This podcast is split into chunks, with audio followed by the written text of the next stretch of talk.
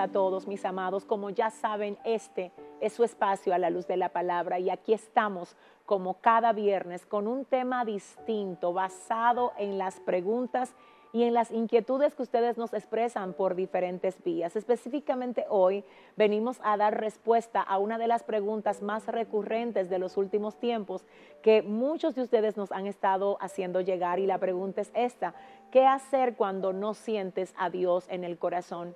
¿Qué hacer cuando sientes que la pasión que una vez tuviste por el Señor ya no está dentro de ti, ya no arde igual? Y antes que nada, yo quisiera dejar claro, mis amados, que todos nosotros pasamos por un momento en nuestro caminar con el Señor en el que no sentimos la presencia del Señor igual como la sentimos en otro tiempo. Y esto no es lo peor que nos puede pasar sino que lo peor que nos puede pasar a cada uno de nosotros es acostumbrarnos a esto y tomar esto como nuestro nuevo normal. De hecho, yo quiero felicitar a todos los que se han dado la tarea de preguntar esto, porque si lo estás preguntando es porque sabe que tienes que recuperar ese fuego que antes estaba ardiendo en tu corazón y que para que seas verdaderamente efectivo tienes que volver a encender tienes que volver a hacer que se active y que esa pasión que una vez sentiste por el Señor vuelva a florecer. Felicidades por inquietarte con esto. Dicho esto, quiero decirte que en el libro de Hebreos capítulo 12, en el verso 1 y verso 2 de ese capítulo, el Señor nos ha dejado a través del escritor de Hebreos cuatro formas por las que nosotros debemos dejarnos guiar para recuperar el primer amor o para recuperar nuestra pasión por el Señor. La primera forma es esta, despojémonos de todo peso, despojémonos de todo peso. En un tiempo nosotros estuvimos apasionados por el Señor porque todo nuestro mundo, todo lo que hacíamos tenía que ver con Dios cada cosa que hacíamos estaba relacionada con esa pasión que en otro tiempo teníamos. Pero al pasar de los meses, al pasar de los años, nos fuimos envolviendo y tomando como normal nuestra vida espiritual y de algún modo también descuidándola y dejando que otras cosas ocuparan el lugar primero, el que le debemos de dar solo al Señor a medida que los años fueron pasando sin nosotros darnos cuenta, el espacio que en un tiempo le dimos al Señor, ese espacio de prioridad, ese espacio de preeminencia dentro de nuestras vidas, lo fuimos ocupando con otras cosas. Y por eso ahora no sentimos al Señor de la manera como en otro tiempo lo hicimos. Así es que lo primero que debemos de hacer cuando decidimos recuperar nuestra pasión por el Señor es despojar todo lo que puede estar ocupando el lugar que solo a Dios le corresponde ocupar. ¿Qué puede haber en tu vida que te está bloqueando, que te está distrayendo, que te está envolviendo de tal manera que cuando te levantas tienes que acelerar el paso porque tienes que hacer muchas cosas sin primero haber orado? Y cuando se termina el día ya estás cansado y tampoco haces un espacio para tener un encuentro con el Señor. ¿Qué puede estar absorbiéndote la vida? ¿Qué puede estar absorbiéndote y distrayéndote y al mismo tiempo haciendo que tú no tengas una relación con el Señor como antes la tenías? Hoy quiero aconsejarte que hagas exactamente lo que nos aconseja el Señor a nosotros. Despojémonos de todo peso. Despojémonos de todo lo que nos carga. Y te tengo que decir algo, a veces la actividad continua que tenemos no es ni siquiera basada en nuestra vida secular o basada en estudios o en trabajos, no, sino que a veces incluso la actividad continua que tenemos es en la obra de Dios. Y el Señor sabe que lo que estás haciendo lo estás haciendo para Él.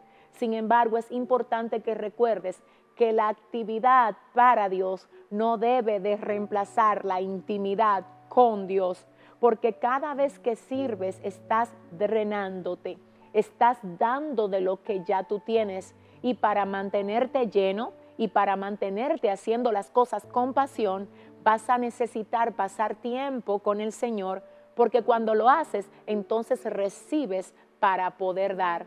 Pero cuando das sin recibir, llega el momento en el que comienzas a hacer todas las cosas de manera automática, seca, fría y simplemente por costumbre y no por una relación que arde continuamente por causa de tu comunión con el Señor.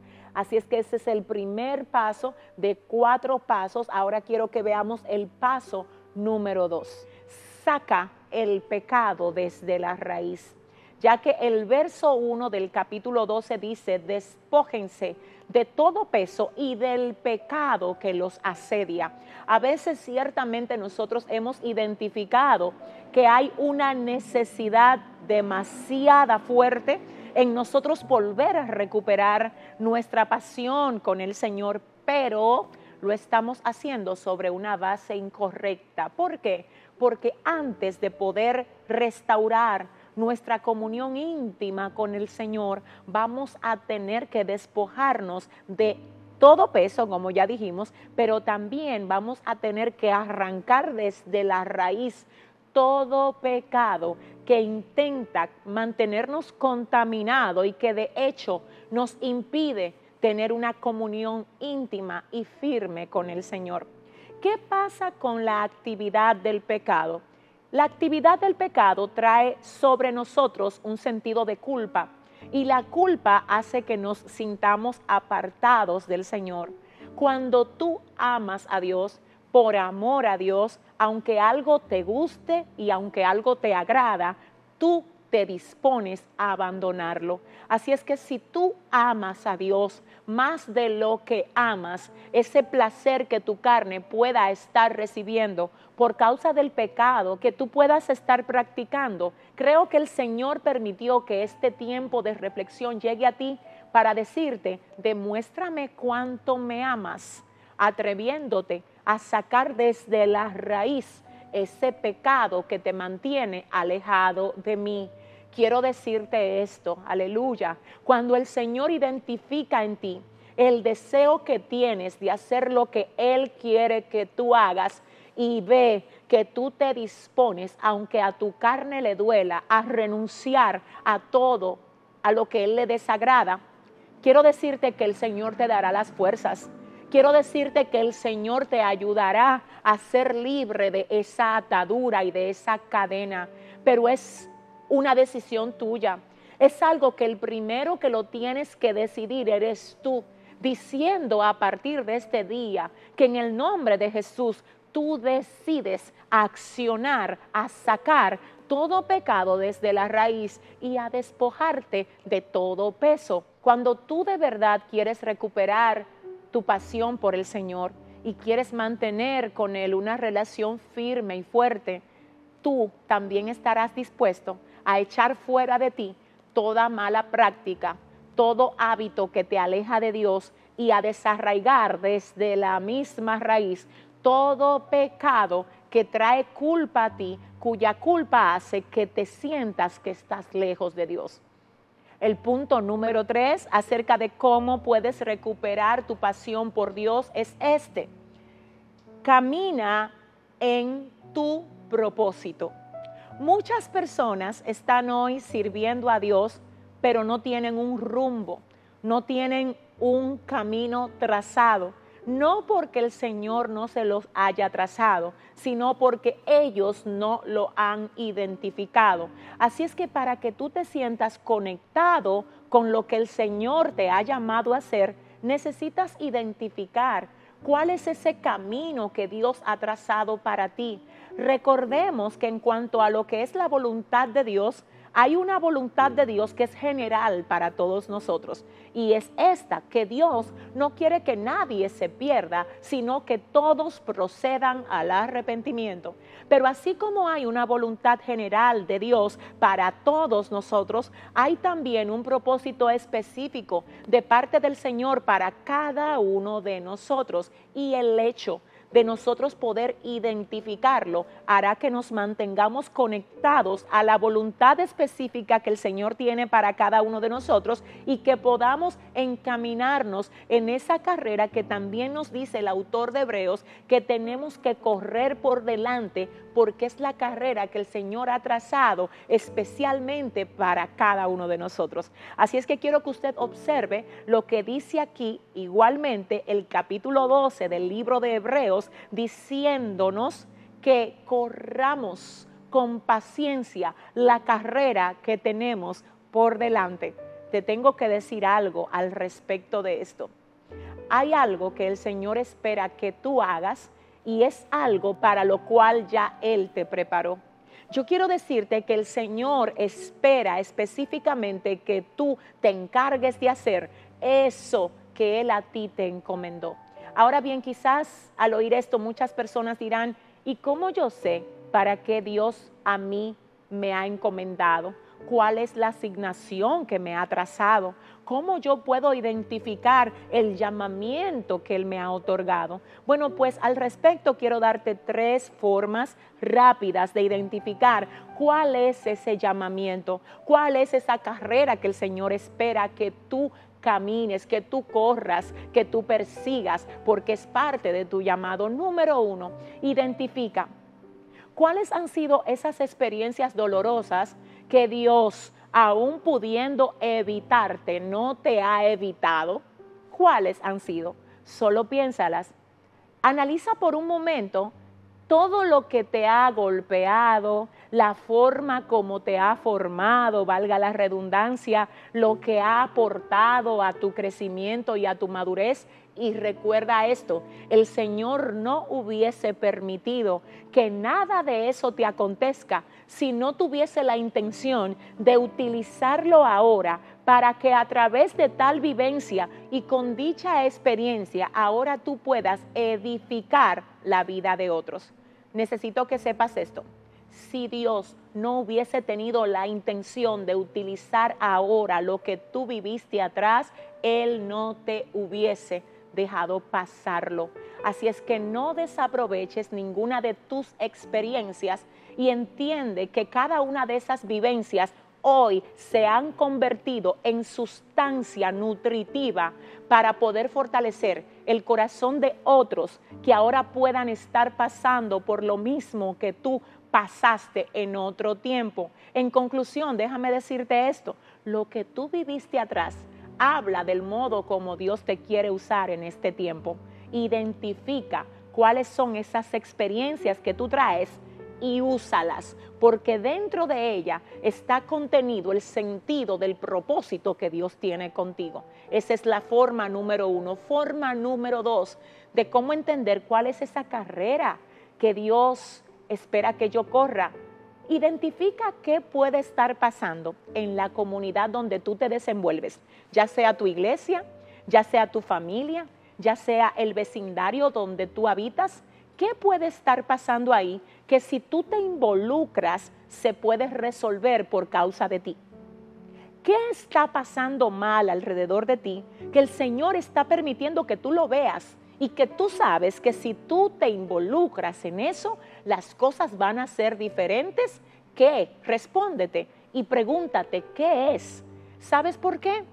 Porque si el Señor permite que tú puedas identificar un problema en el área donde Él ha permitido que tú estés, es porque también dentro de ti ya Él depositó la solución para que ese problema se resuelva. ¿Quieres saber para qué fuiste llamado? Busca el problema por el cual tú estás siendo azotado. Porque el problema que tú puedas estar enfrentando ahora y que si te dispones a resolverlo, lo puedes resolver, habla del propósito que Dios trazó para ti y de lo que Él espera que en este tiempo tú te dispongas a hacer. Finalmente, en ese mismo orden, para saber cuál es la carrera que Dios me ha trazado, quiero invitarte a que hagas algo, algo que yo te voy a dejar como tarea y es esto Pregunta a las personas más cercanas a ti, ¿cuál es el área de fortaleza que ellos pueden percibir en ti? Pregúntale, cuál es esa área en la que ellos identifican que cuando tú lo haces o las cosas que haces surgiendo de ese valor que portas, que tienes, la haces bien y edificas a otros cuando lo haces. Yo quiero que tú lo identifiques, que tú preguntes, que tú indagues, porque precisamente el área que otros notan que tú tienes como fortaleza habla de la asignación que el Señor te ha encomendado para que a través de ella tú avances y tú crezcas. Así es que recuerda que necesitas entender cuál es esa carrera que Dios te ha trazado. Recuerda que la carrera que otro pueda estar corriendo no necesariamente es la carrera que Dios ha trazado para ti. Por eso cuídate de no repetir lo que están haciendo otros y enfócate en identificar lo que Dios quiere hacer contigo de forma específica, porque vuelvo a recordarte, hay una voluntad de Dios para todos nosotros, que es la voluntad de que le sirvamos, que le obedezcamos y que seamos salvos. Pero hay otra voluntad que es específica para cada uno de nosotros y que la carrera tuya por esa voluntad específica hace que sea diferente a la carrera mía. Así es que no te desenfoques mirando a otros corredores. Enfócate en correr la carrera que Dios trazó para ti. Finalmente vamos al punto número cuatro acerca de cómo podemos recuperar nuestra pasión por el Señor. Y el punto número cuatro, según el autor de Hebreos en el capítulo 12, verso 2, es este. Puesto los ojos en Jesús. Puesto los ojos en Jesús. En otras palabras, enfócate en Jesús. O como también lo dijera el apóstol Santiago en el capítulo 4, verso 8 de su libro, diciendo, acercaos a Dios y Él se acercará a vosotros quiero pedirte en el nombre de Jesús que por favor entiendas esto. Escúchame, mi amor. Mira, si tú de verdad quieres recuperar tu pasión por el Señor, si tú de verdad quieres tener una vida íntima, con el Espíritu Santo, donde tú te fortalezcas, donde se rompa toda sequedad, donde se quebrante toda mediocridad espiritual, debes de saber que para esto no hay atajos. Tú vas a tener que ser bien intencional, vas a tener que perseguir un hábito de disciplina firme en cuanto a tu tiempo de oración, en cuanto al ayuno, en cuanto a la lectura de la palabra, en cuanto a congregarte. ¿Sabes por qué? Porque alguien en una ocasión dijo, los cristianos oran cuando pueden, pero los buenos cristianos no hacen nada sin primero haber pasado tiempo con el Señor.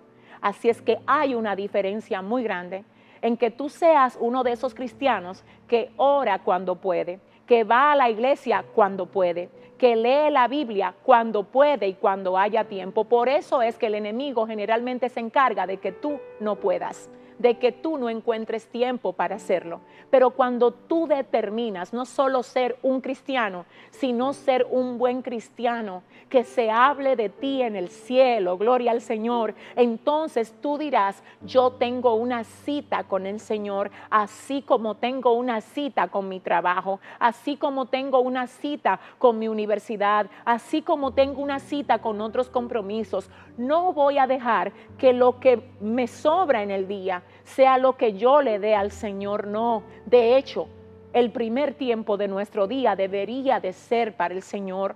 Lo primero de nuestra fuerza cada día deberíamos entregarla a Dios y lo demás entonces fluirá de modo que esté cubierto bajo la bendición del Señor.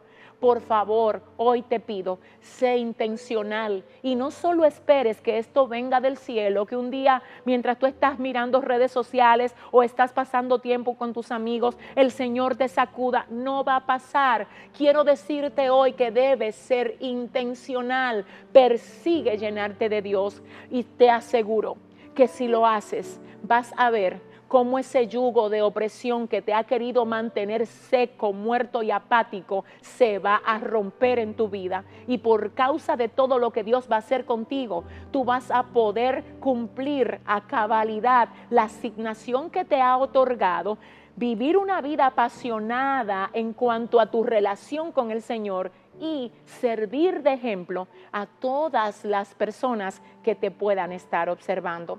De todo corazón espero que esto te haya edificado. Recuerda que cada viernes estamos aquí con un tema diferente, con un tema nuevo que tiene la intención de traer respuesta a tu corazón, todo según lo que dice el consejo bíblico. Por esto a este espacio le hemos puesto a la luz de la palabra. Será hasta la próxima. Muchísimas bendiciones. Bye bye.